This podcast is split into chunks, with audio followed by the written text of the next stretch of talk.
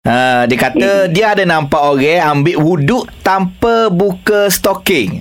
Sebaliknya dia hanya letak air je di stocking tu. Dia letak air gitu je.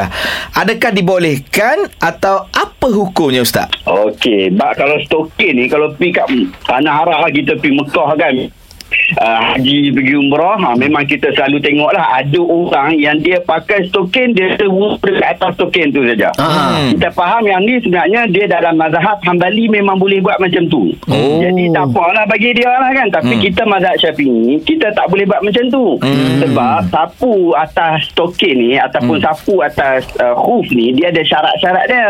Dia syarat-syarat tertentu. Macam kalau kita pakai boot tu kan, pakai boot nak pergi camping apa semua tu, yang kita ikat sampai nak ke atas buku lali tu, yang tu boleh.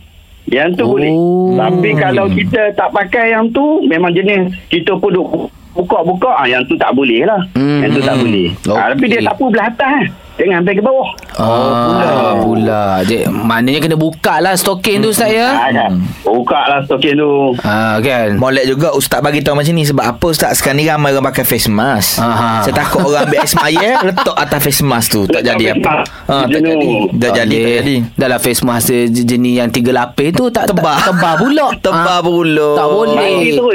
Mandi terus. Okey, faham Ustaz. Terima kasih Ustaz. Kena.